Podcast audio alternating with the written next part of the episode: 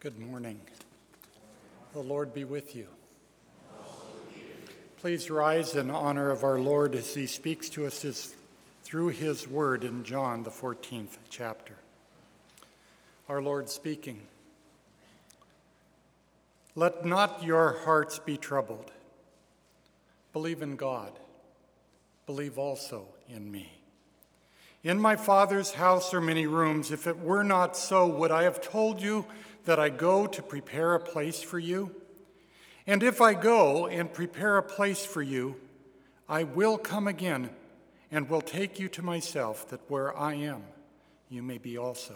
And you know the way to where I am going. Thomas said to him, Lord, we do not know where you are going. How can we know the way? Jesus said to him, I am the way, and the truth, and the life. No one comes to the Father except through me. If you had known me, you would have known my Father also. From now on, you do know him and have seen him. Philip said to him, Lord, show us the Father, and it is enough for us. Jesus said to him, Have I been with you so long, and you still do not know me, Philip?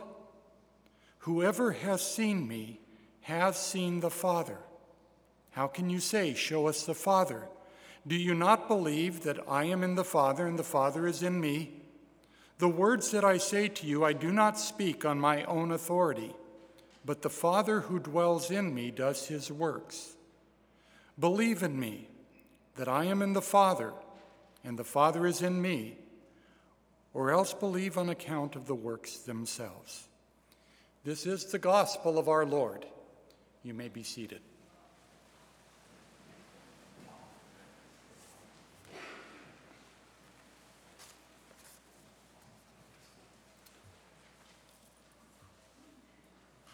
I'm used to looking at a screen back there that's on, it's not today. So if I turn periodically, I just need to know where I'm at.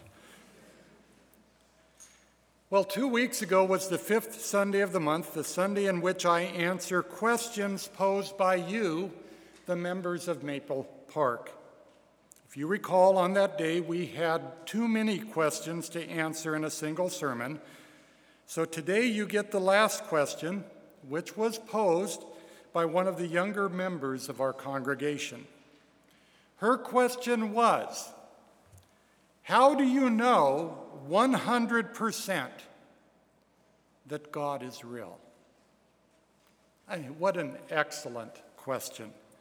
One that is asked by almost every human on this planet at some point in their life.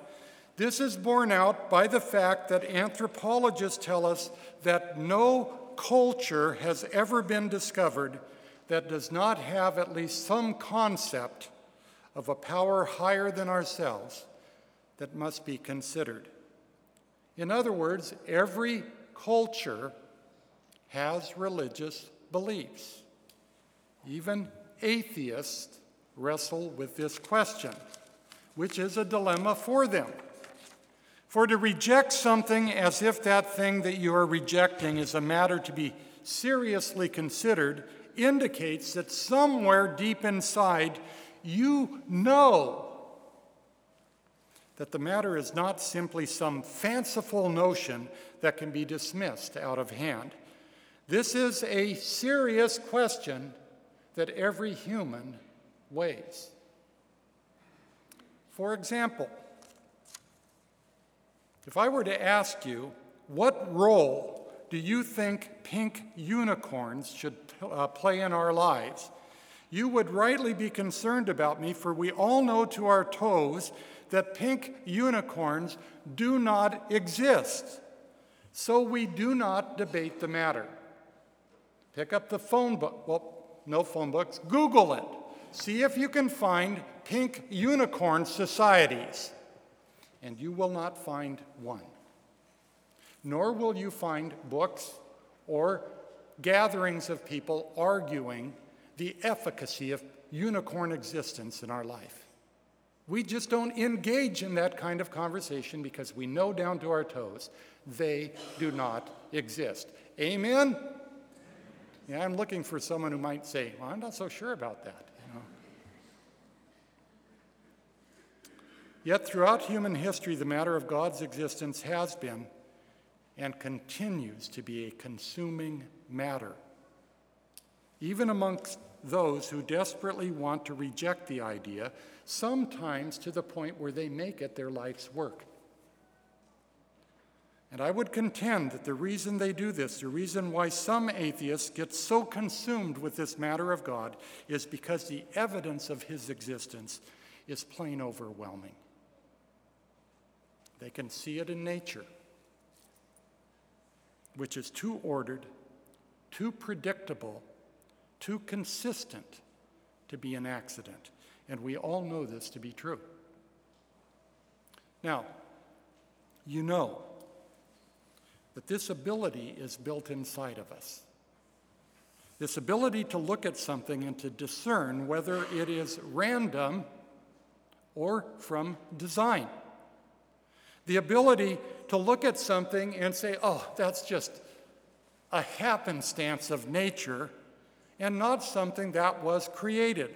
All of us have this ability and we exercise it all of the time, whether we think about it or not. For example, if we were to see a formation like this, we might think to ourselves, well, what a curiosity. That looks like, that looks like, yeah, camel. I heard the aardvark back there, you're wrong. Nose is too truncated, no pun intended. But as we say that, we look at it and we know that this is a happenstance of nature as compared to a skillfully crafted figurine that none of us would look at and say, well, look at that. That just happened. We know the difference. We look at things and we can tell if they are an accident as opposed to being made, even in nature. Like when we see hoodoo standing in the beauty of the wilderness. But we know that they are not the work of an ancient people. Or when we see a log drifted to shore, we quickly distinguish it from a canoe that has been pushed to shore. When we find beauty in the raw power of nature and how it shapes things, we view it differently from the beauty of that which is made by human hands. By the way, the bluff of cliffs on the upper left is Mount Rushmore before it was carved. We can tell the difference. Happenstance. We see patterns, but we know that they are an accident of nature, as we know when patterns are not accidents but the reflection of a creative mind and a skillful hand. And I could go on. And on. And on. To the point the point being that this ability to look at things and to know when they are created was built into us by the Creator Himself, who gave us this ability in part for this very important reason. That we might know He exists. On this scripture is clear that the heavens declare the glory of God, the skies proclaim the work of his hands. In other words, all of creation bears witness to this simple truth there is a creator, and he is God. Which is why Paul, in our first lesson today, writes that those who fight this truth, the truth of God's existence, are without excuse. From a Bible point of view, there can be no true atheists, which is defined as rejecting the notion that there is a supernatural being who made it all. This is a religious viewpoint that, from a Christian point of view, is simply not rational. The Word tells us that God has put the concept of eternity, a concept that includes Himself, into the heart of every human being. It is built into us. And you have to fight this notion real hard to deny this sense, this angst, that there is something out there, someone, a destiny, a judgment that waits beyond. This is what the Bible declares and what anthropologists have discovered. Every culture has a concept of God and religious practices.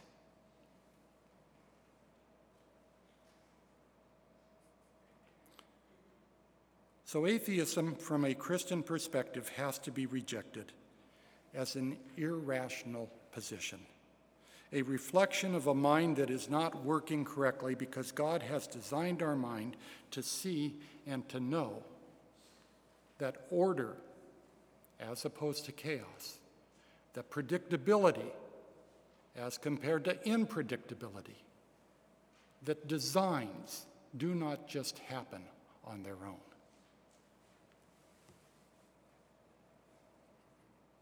Now, this being said, agnosticism, which is defined as not knowing that God, is different from atheism, which denies his existence. Agnosticism is a different matter, as there are limits to how much we can know about God by merely observing the things he has made. For example,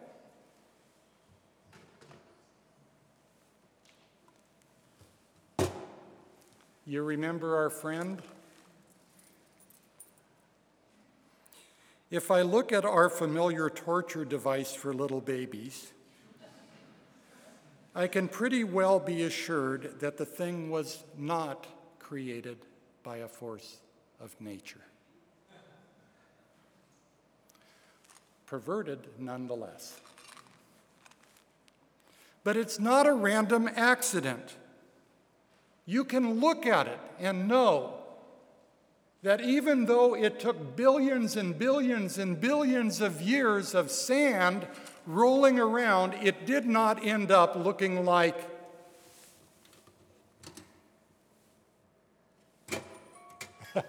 Sorry. but you can look at it and know that it's not a product of natural forces. Amen? Yeah. That someone had to design this and make this. Now, looking at it, that's about as far as we can go because we can't know anything at all about the one who made it. I mean, we can infer that whoever made this, that they were clever, that they were skillful, that they were powerful enough to manipulate things in nature to form this. But beyond that, there's not a blooming thing we can know about them. I cannot know them as a person, like where they came from. China. I can't know how many people it took to make it. I can't tell what their personalities were. Yes, they were weird. I can't know what they were thinking when they made it, or even if they give a hoot about someone who might buy their product. To know these things, something more than the created thing itself would need to be communicated, something we're going to talk about in just a few moments. But for now, this simple fact cannot be denied. By looking at the created thing, we can know for sure there was a creator. Which brings us back to the original question How do you know 100% that God is real?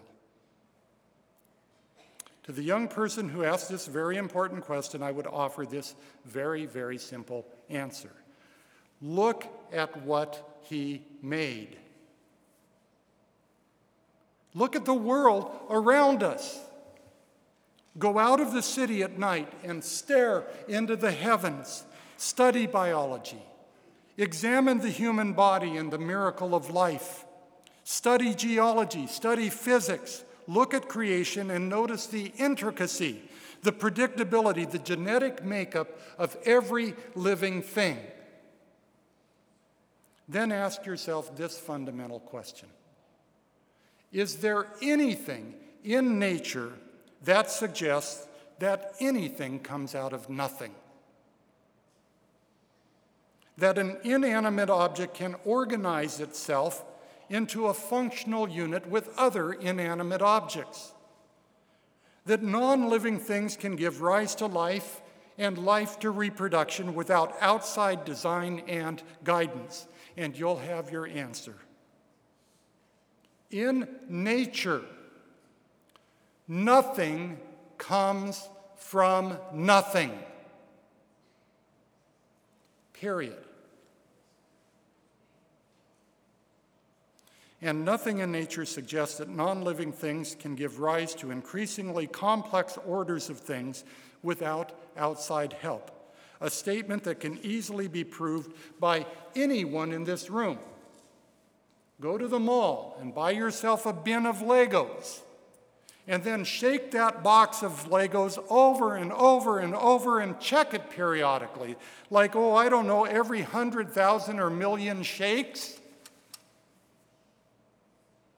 And see how many of those Legos have organized themselves into functional units. See how many complex shapes with function you can find.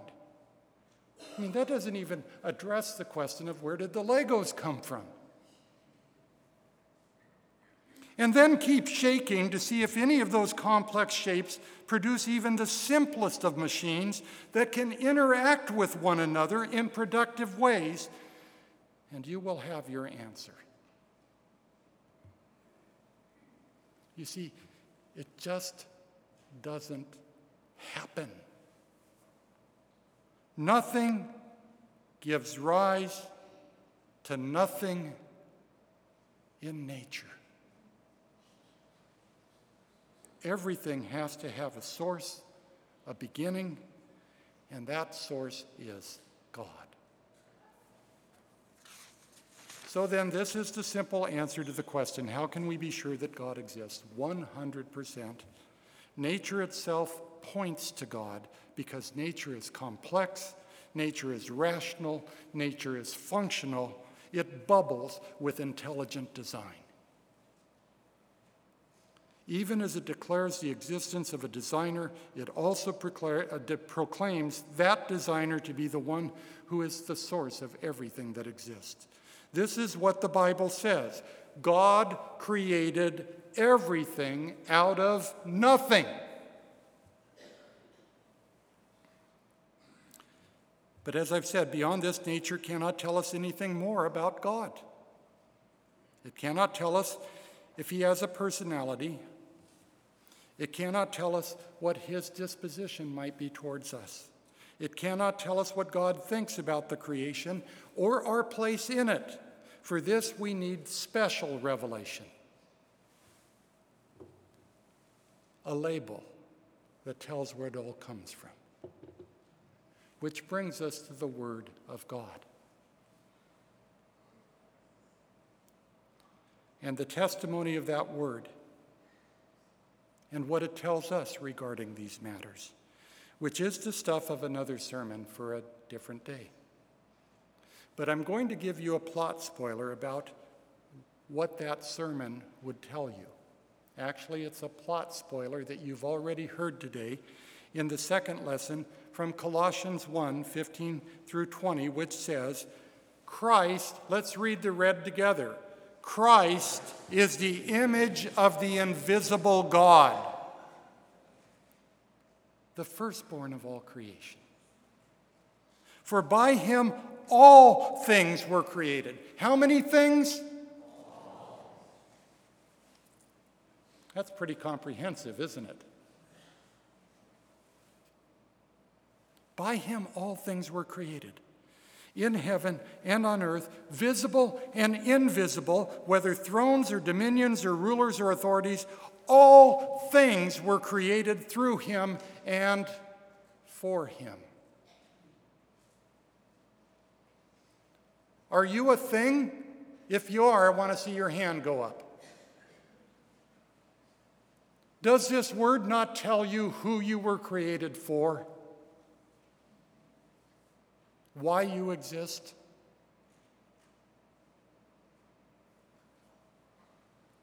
Paul goes on. He writes, He, Christ, existed before all things, and in him all things hold together.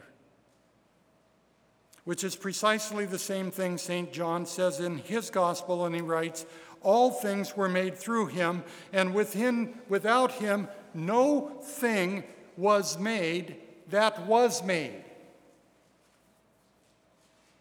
So, if anything exists, who made it? God.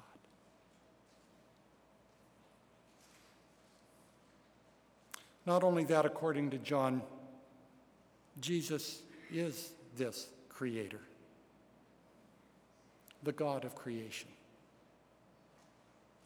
Not just a philosopher, not just a good man, not good, just a good teacher who came to show us how to live our lives, but God Himself.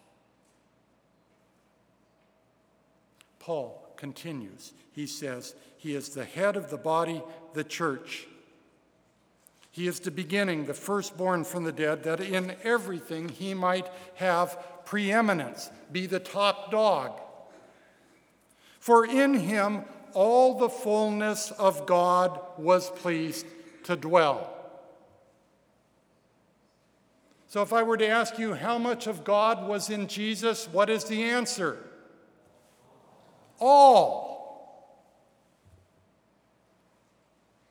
All.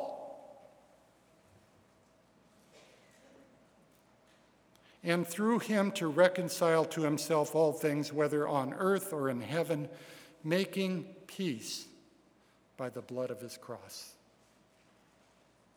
Now, just so we don't miss the point that Paul is underscoring here about Jesus, he writes just a few verses later In Christ, all the fullness of the deity dwells in bodily form.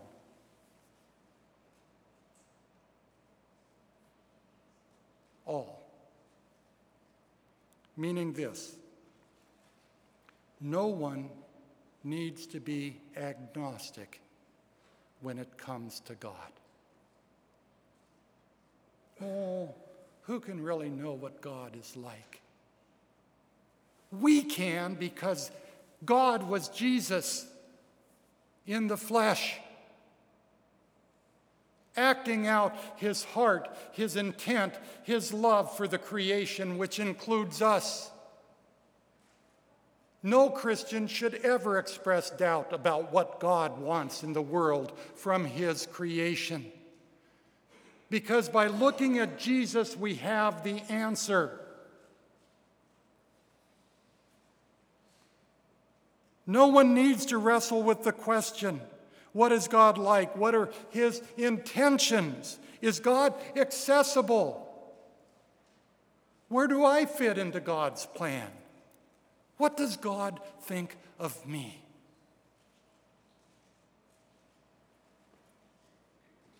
The answer to these and a host of other questions are all found in Jesus. For Jesus is God in the flesh, revealing himself to us. To let us know his intentions, to let us know where his heart is, to let us know that he is aware of how screwed up this world is, of how screwed up our lives can be, to let us know that the sins that devastate us so completely do not define our destiny. Is that good news? Need not define our identity. When the devil comes at me to remind me, well, Greg, you're nothing but a sorry sinner, I can look him in his little red eyes and say, yeah, well, Jesus says, I'm God's child. What do you think of that? In Christ, we find a new identity other than the one we were saddled with at our birth. Is this not great news? We get a new destination. So when we die, we are not thrown on the cosmic trash heap because we're defective. We get pulled into God's mansion himself and seated at his table because he says, Well, yeah, you might be flawed, but more to me, you're my kids, and I want you with me. Is this not good news? In Christ, God reveals that our sins are covered and grace wins the day to give us that new identity and a new start every day. How many sinned yesterday? Are you not aware that this morning when you rose, God said, Well, you're in my son. I'm so glad to see you today. I love you. He does not count our sins against us because of Jesus Christ. This is what the special revelation of God's Word is screaming to us. That in Christ God was making peace by the blood of his cross, which shouts volumes about what God wants, about what God has done to achieve for those of us who want the same thing which is to be with Him forever and with one another forever in Him. Good news, great news. So, back to the question. If you are sane, you cannot look at the cosmos and truly be an atheist. There is simply too much evidence to conclude that it is all an accident. And if you are wise, you cannot look at Christ and be an agnostic. In him, the fullness of the deity dwells in bodily form to redeem you and to make you new. So I ask, what more about God do we need to know than what we find in Jesus? Let's pray. Thank you, God, for revealing yourself to us in Christ, for in him we see your heart of hearts and the depth of your love for each of us. Give us faith to cling to you, to receive you as you daily come to us to make us new through the Holy Spirit, which is you living inside of us. Help us not to live as those who do not know but to live as those who are sure of the promises that are found in Christ. In his name we pray.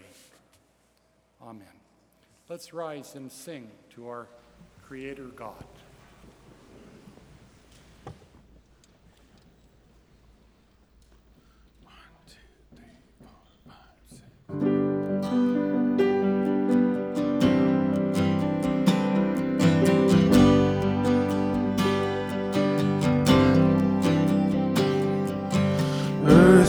And all stars.